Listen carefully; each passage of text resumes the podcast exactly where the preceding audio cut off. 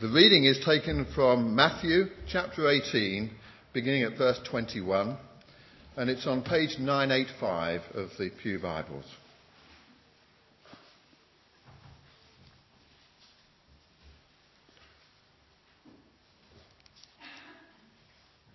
Then Peter came to Jesus and asked, Lord, how many times shall I forgive my brother when he sins against me?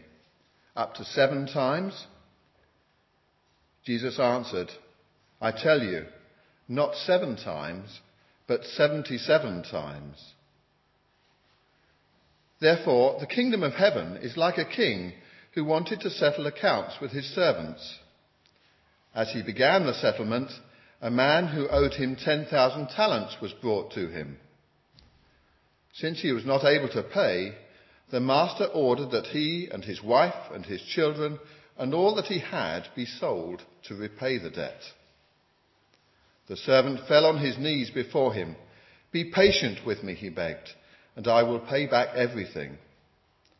The servant's master took pity on him, cancelled the debt, and let him go.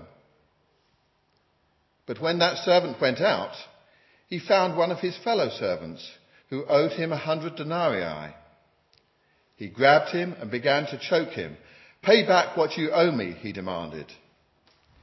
His fellow servant fell to his knees and begged him, Be patient with me, and I will pay you back. But he refused. Instead, he went off and had the man thrown into prison until he could pay the debt. When the other servants saw what had happened, they were greatly distressed and went and told their master everything that had happened. Then the master called the servant in. You wicked servant, he said. I cancelled all that debt of yours because you begged me to. Shouldn't you have had mercy on your fellow servant just as I had on you? In anger, his master turned him over to the jailers to be tortured until he should pay back all he owed. This is how my heavenly Father will treat each of you unless you forgive your brother from your heart. Thanks be to God. For those who are visiting, we are pursuing a series in uh, Matthew's Gospel as it unfolds um, from halfway through towards the end, just select, selecting a verse and uh, which is a question that is posed not by the Lord Jesus, but to him, a question that is put to him often, as is the case this morning, by his bewildered uh, disciples. And uh, so in Matthew chapter 18 and verse 21, Peter poses this uh, question. He came to Jesus and asked, Lord, how many times shall I forgive my brother when he sins against me? And he makes a suggestion. It's a question, and he thinks he knows the answer, and he says, up to seven times. And out of that, Jesus makes a very stark, actually, a, a very astonishing um, uh, response and gives what is a scandalizing parable. A parable that possibly is the most extreme that Jesus gave of contrasting uh, uh, ingratitude uh, on, a, massive scale and makes a very abrasive conclusion. Uh, you, couldn't, miss the point that Jesus gives. Often parables are open ended uh, and inconclusive. Here he says, the conclusion, verse 35, this is how my heavenly Father will, will treat you, and he's talking to his disciples, unless you forgive your brother from your heart. That's a very disturbing, very challenging parable. Vengeance is popular today, especially on the media. Forgiveness is not. Retaliation is often portrayed as a virtue. It reflects healthy self-esteem. Dirty Harry takes aim and says, and we love this, don't we? Go on, make my day. We live in a society drunk on the grapes of human wrath and vengeance, bomb rage, road rage, domestic rage, and a variety of others. No wonder so many people are racked with guilt and depression and other destructive emotions. To live with unforgiveness yourself and to live with an unforgiven person, a colleague or at home or at work, is indeed very disturbing. And no less so, I think, for the disciples then. Because what we have in this parable is this. Whatever else, you have this. Here is God. And He is the consummate forgiver. Peter comes to Jesus and poses this question. And we should be grateful that he does. And you need to make your, your inner uh, pilgrimage into your own heart, those deeper recesses, as we think of this question. So, it's not a question that's put for curiosity, for intellectual pursuit, or to be speculative, or to just have a discussion. It's not that type of question. It's posed from the perspective of hurt, bewilderment. So in verse 21, Peter poses this question How many times shall I forgive? He's reached, if you like, potential impasse, it might seem. So there's the question. That's the, we've set out the sort of the emotional atmosphere of the term forgiveness. Just to say the three things, uh, we'll use the three, same words as we did with the last sermon uh, because we're dealing with a text. And as you will know from any uh, preacher will know, a, text without a context is a con. You can do anything with a text if you want to. So we, we have to have a context. What is, where does it come from? Then we need the question itself, and then what conclusions are we going to take away? So that's where we're going. The first, then, the context. You see in verse uh, 15 to 17, um, it's a brother who sins against you. And you see Jesus is saying this. If your brother sins against you, go and show your fault to him, and so on and so forth. That's the context of teaching. Okay? Verses 15 to 17. And what Jesus is doing here, he gives this clear instruction, knowing that relationships are often going to be fractured and they're going to fragment under the strain supremely of people who are unforgiving. This is the teaching. And it's teaching about, if you like, a fellow believer, fellow disciple who sins against you. It does happen. Let's have church without pretending. What do you do? How do you cope? How do you relate? Sit the other side? Don't communicate? Well, look, Jesus gives three things that we should do. The first, he says, look in verse 15, keep it private. Keep it private. If your brother sins against you, go and show him his fault just between the two of you. Go and have a cup of coffee. Go and talk. If he listens to you, you've won your brother over or your sister. It is so easy, and some are more sensitive than others to what people say to them or about them. And perhaps we, we listen through our emotional uh, grid and we pick up signals that people are not sending. That can be a problem sometimes. And we need to face that. It could be inadvertent, unintentional. But we dwell on it. We ruminate and it begins to fester and grow. That's part of being human. It wasn't intentional. But what if it was? Or at least if you think it was and believe it is. What is important at that point? Right? What is important? Is it so important that you win the argument? You say, oh, but it's the principle. Or what is really important that the relationship is restored? Is it your hurt or is it the restoration of a relationship? And nobody knows Nobody knows. You are the great unsung hero in heaven. Nobody knows. It's the triumph of grace. Okay, but it doesn't always work like that. That's the first thing. Keep it right. Second thing, don't be proud. Ask for help. Look at verse 16. Ask for help. But if he, she will not listen, take one or two others along, so that every matter may be established by the testimony of two or three witnesses. Ask for help. Who are you going to ask for? People who are going to take your side? Ask for objective help. For believers who are going to be genuinely impartial. If you know of people like that, you are blessed. That you, or maybe you are one such person. That people could actually go to you and know that it's not going to go any further. And you take out of circulation things that is impacting relationships. Take someone who's dependable, Jesus says, someone who's discreet, and someone who's prayerful.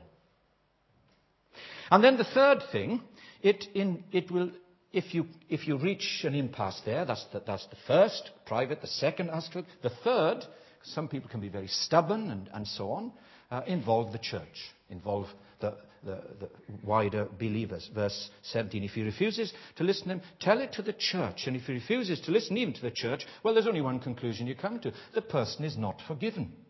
For surely the, the acid test that I am forgiven is that I issue forgiveness. My feelings of hurt will still be there, but the forgiveness has been issued. What is the church? Is it a finishing school for saints or is it a fellowship of flawed, sinful believers? Well, it's the latter, of course. And sometimes our sinful nature, we regress. We go back into our old habits, old way of thinking and living and reacting. That's the context of this, and you can see even that is not easy, and, and, and it's quite uh, possible for people to get stuck. So what Jesus is really saying here is this look, forgiveness actually reflects the character of God. Unforgiveness, the opposite, distorts his character.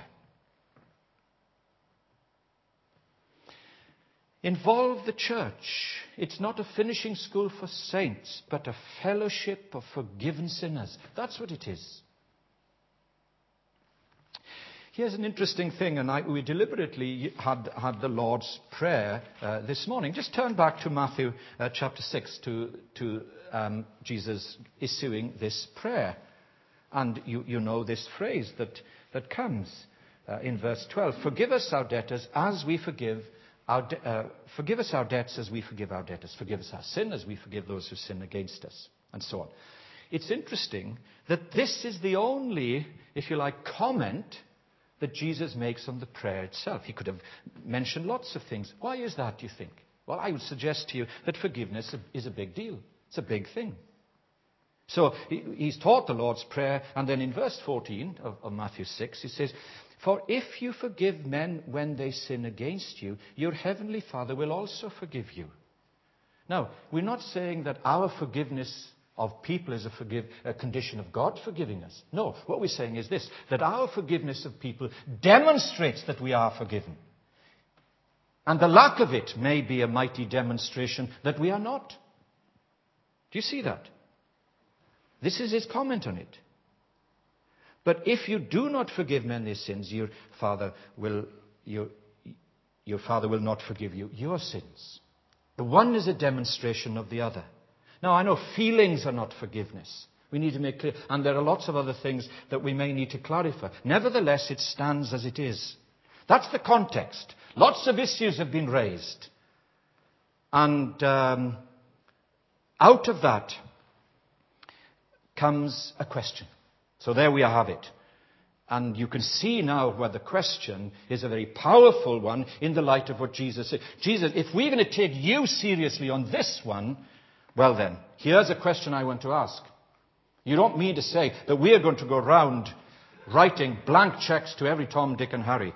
That, that's the way Tom, uh, Peter is thinking like this. And so he comes to, to Jesus and says, in this context, Lord, how many times shall I forgive my brother when he sins against me. Up to seven times.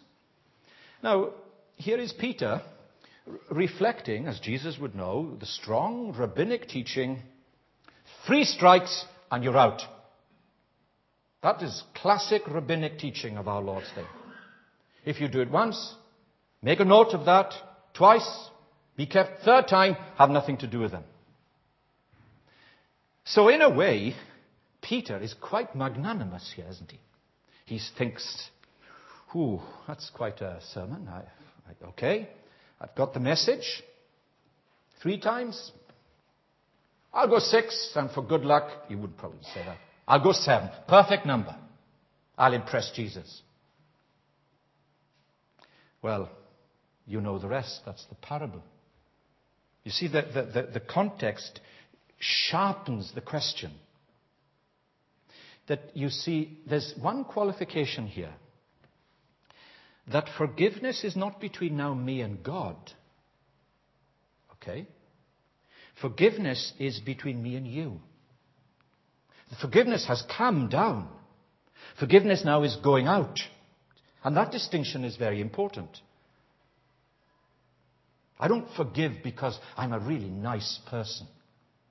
I don't do that. I forgive because I'm aware that I'm a sinner and I don't need God's grace, and who am I ever to withhold from anybody? So it's forgiveness between me and you now.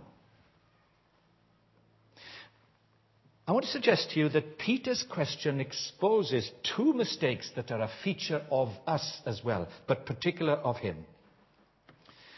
Two mistakes in his thinking and in, in his attitude. The first is this that Peter is lacking in humility.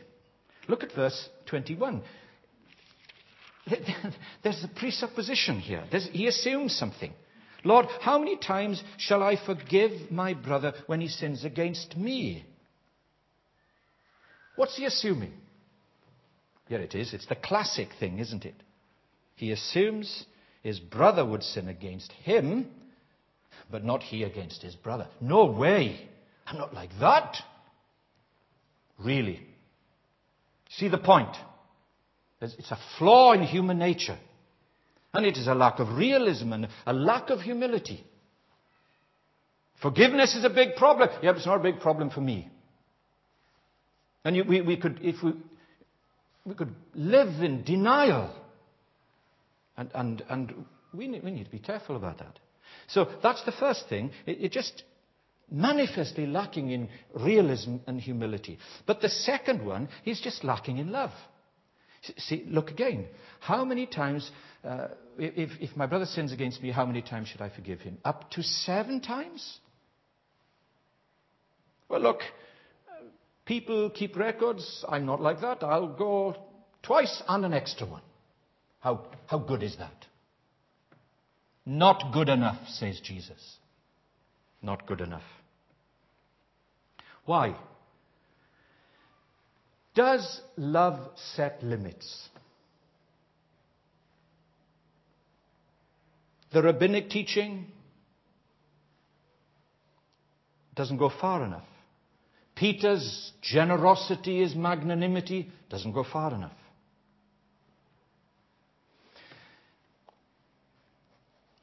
Forgiveness is the key that unlocks the door of resentment.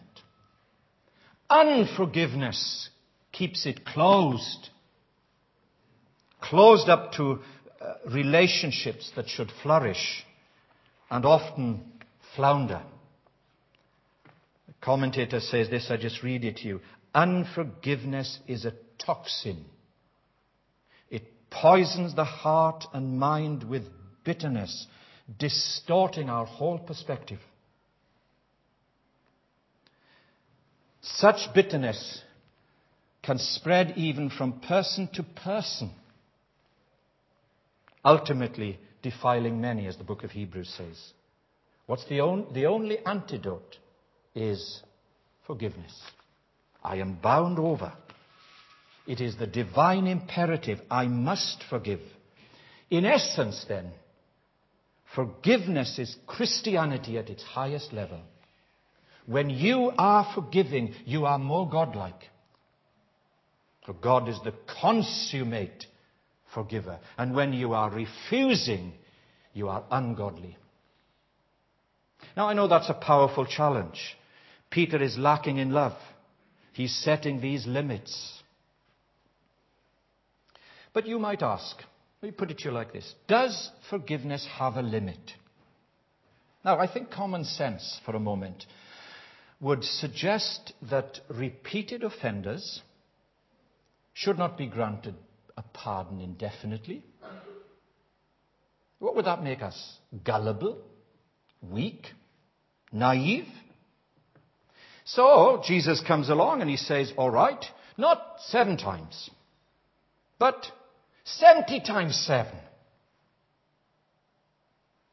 Now, no one can possibly keep account of such a high number of offences. Could you imagine going through life and saying, Yes, she's done that, now that's 30, and that's, that's 120? That is perverse, isn't it? that, that is absurd. There's, there's something not right there. Do you see the point? Love keeps no record of wrong.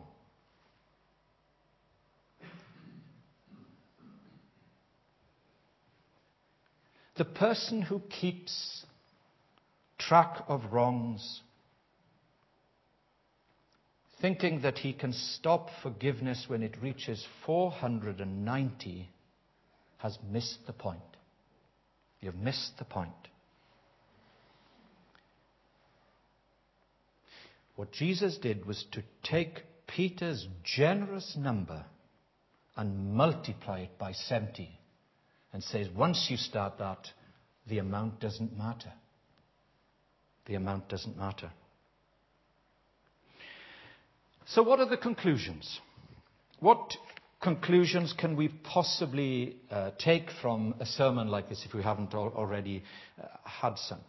Uh, after I finished preparing this sermon, I was uh, reading uh, a book review of an author by the name of Greta Randall. And she, writes this book, and all the proceeds go to a trust which her husband and herself are involved with in India. And the book is called Forgiving the Impossible, with a subtitle from abuse to freedom and hope. And she poses the question in the book like this Are some things, from her experience, are some things just too difficult to forgive? And here it is. As a child, Greta was subjected to a horrific nightmare abuse at the hand of her church pastor. Trapped, she saw no way out. But her dramatic story of revulsion, anger, depression contains an unexpected twist that, that demonstrates forgiveness is not only possible, but that it is hugely liberating for the victim. For the victim. And uh, there's this uh, comment that's highlighted. She says this, I quote, My healing would not, sorry, my healing would only have been, would have been pa- partial. I'll say it again. My healing would only have been partial apart from God's intervention. She says self help, counseling, reading have played an important part but nothing can take the place that God occupied within the whole process. He spoke to me through the Bible, she says, used his people to pray with me and for me, and he was constant. That's not rocket science, is it? From there, and you think of all the, the, that the Catholic Church has gone through with child abuse and all of that. How do you move on from that? or within an evangelical church of a well respected pastor. Creates enormous problems, doesn't it? And emotions and, and all those things. Self help was good, counseling, talking, externalizing my feelings, very important. But ultimately, God spoke to me in the Bible, used people to pray with me, and He was constant. And that is the blessing that we have as people who are part of the Church of Jesus Christ. So the conclusions. The whole parable, really, verses 23 to 35. I think, in essence, what it's saying is this that forgiveness must be the lifestyle of a Christian. It is, it is my lifestyle. It's how I live. It's how I relate. It's how I react. It's how I respond. It's how I move on. In other words, put it like this I constantly receive forgiveness because I know I'm a sinner. I constantly receive that. That's the first thing. The second thing is, so I constantly give forgiveness. Do you, I want you to think about this in the light of this scandalized parable, and it is really quite shocking that Jesus gives. That a relationship with God is impossible if we are unable to receive His forgiveness. And our relationship with others largely is impaired if we're unable to release them in forgiveness. They don't deserve it, nor do you. None of us do. Forgiveness is a state of being forgiven.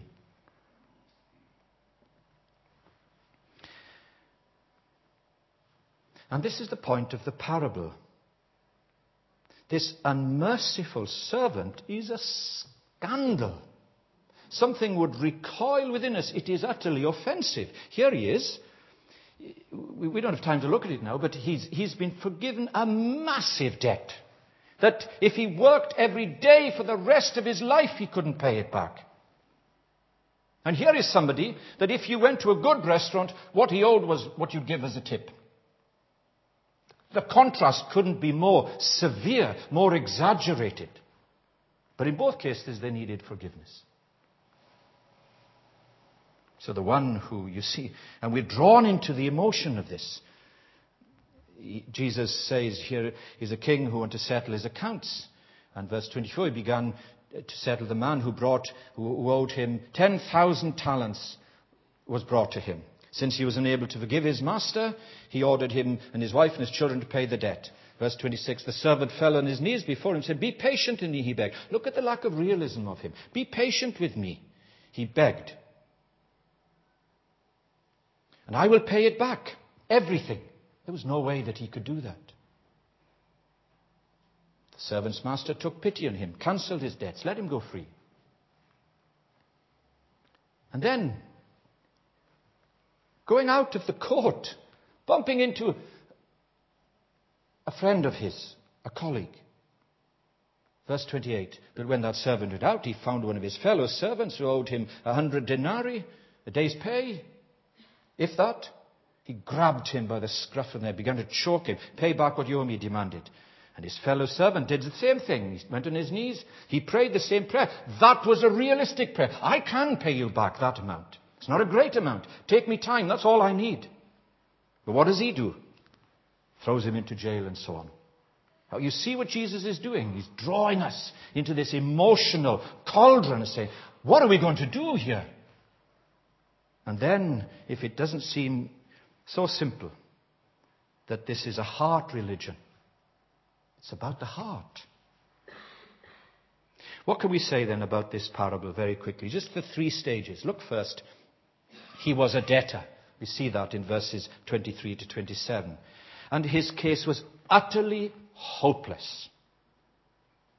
Yet he's living in denial. They do say sometimes about people who are in debt that they actually live in denial, that they go on living beyond and beyond and beyond their means. It's almost like a disease, like driven. Yes, it'll be okay, some, something will happen. And we're a society that has massive personal debt and national debt.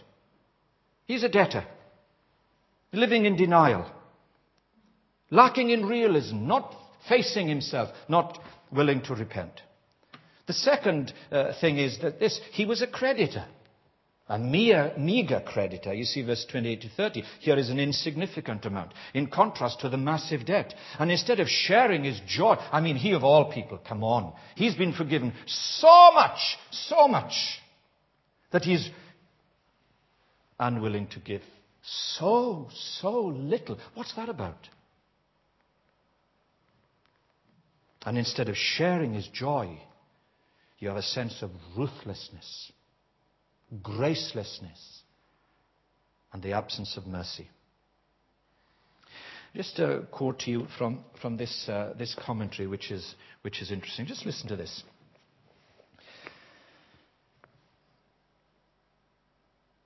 The forgiven servant is motivated by power over his debtor. And he made a fatal mistake. And sometimes people do this in church fatal mistake is that he had not understood the ground rules of the kingdom. For his actions deny everything Jesus has been teaching in this chapter. The kingdom of heaven is not about power, but about love. It's not about law, but grace. Not about merit, but mercy. Not about getting, but about giving. It is not about status, but about being a little child, forgiving from the heart, because we too have been forgiven from the heart. Well, that's a very way of, a very concise way of putting it. He was a creditor. And thirdly and finally, he was a prisoner. He could have gone out with a life transformed and liberated instead of that crushing weight upon him. But he becomes a prisoner. So in verses 31 to 34, note the irony, the twist here. It's as if Jesus says, okay, you want to live by justice? Justice you will have. Would you really want justice? How would you appeal to God? On the grounds of justice? On your track record? Or would you say mercy? Mercy. If you want to live by justice, justice you will have. What is it? Verse 33. Shouldn't you have had mercy on your fellow servant just as I had on you? And in anger, his master turned him over to the jailers to be tortured, to be tormented by his missed opportunity until he should pay back all he owed, which he never could do. That's a very sobering thing, really. He became a prisoner of his own doing. In a sense, I say again, Christianity is forgiveness at its highest level. That's the essence of it. At its highest level. Without forgiveness. A relationship with Jesus is impossible. And our relationship with others in our homes, church, neighbors, community, and society is massively impaired, often fractured beyond measure.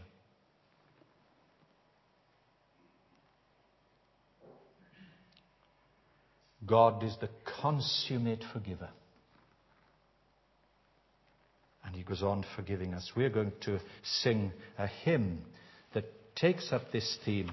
Uh, we don't sing this hymn often enough, I guess, which a hymn that's come out of the cauldron of, of suffering and persecution in Rwanda. A very courageous uh, believer who, who uses this hymn as a testimony of God's goodness and God's grace. So he says, Oh, how the grace of God amazes me, loosed me from my bonds and set me free. What made it happen so? His own will, this much I know, set me as now I show at liberty, free. And so he says, Not for my righteousness, for I have none But for his mercy's sake, Jesus, God's Son, suffered on Calvary's tree, crucified with thieves was he. Great was his grace to me, his wayward one, and so on. It's a testimony in hymn. I hope that it will resonate and echo in your heart as you are a forgiven Christian.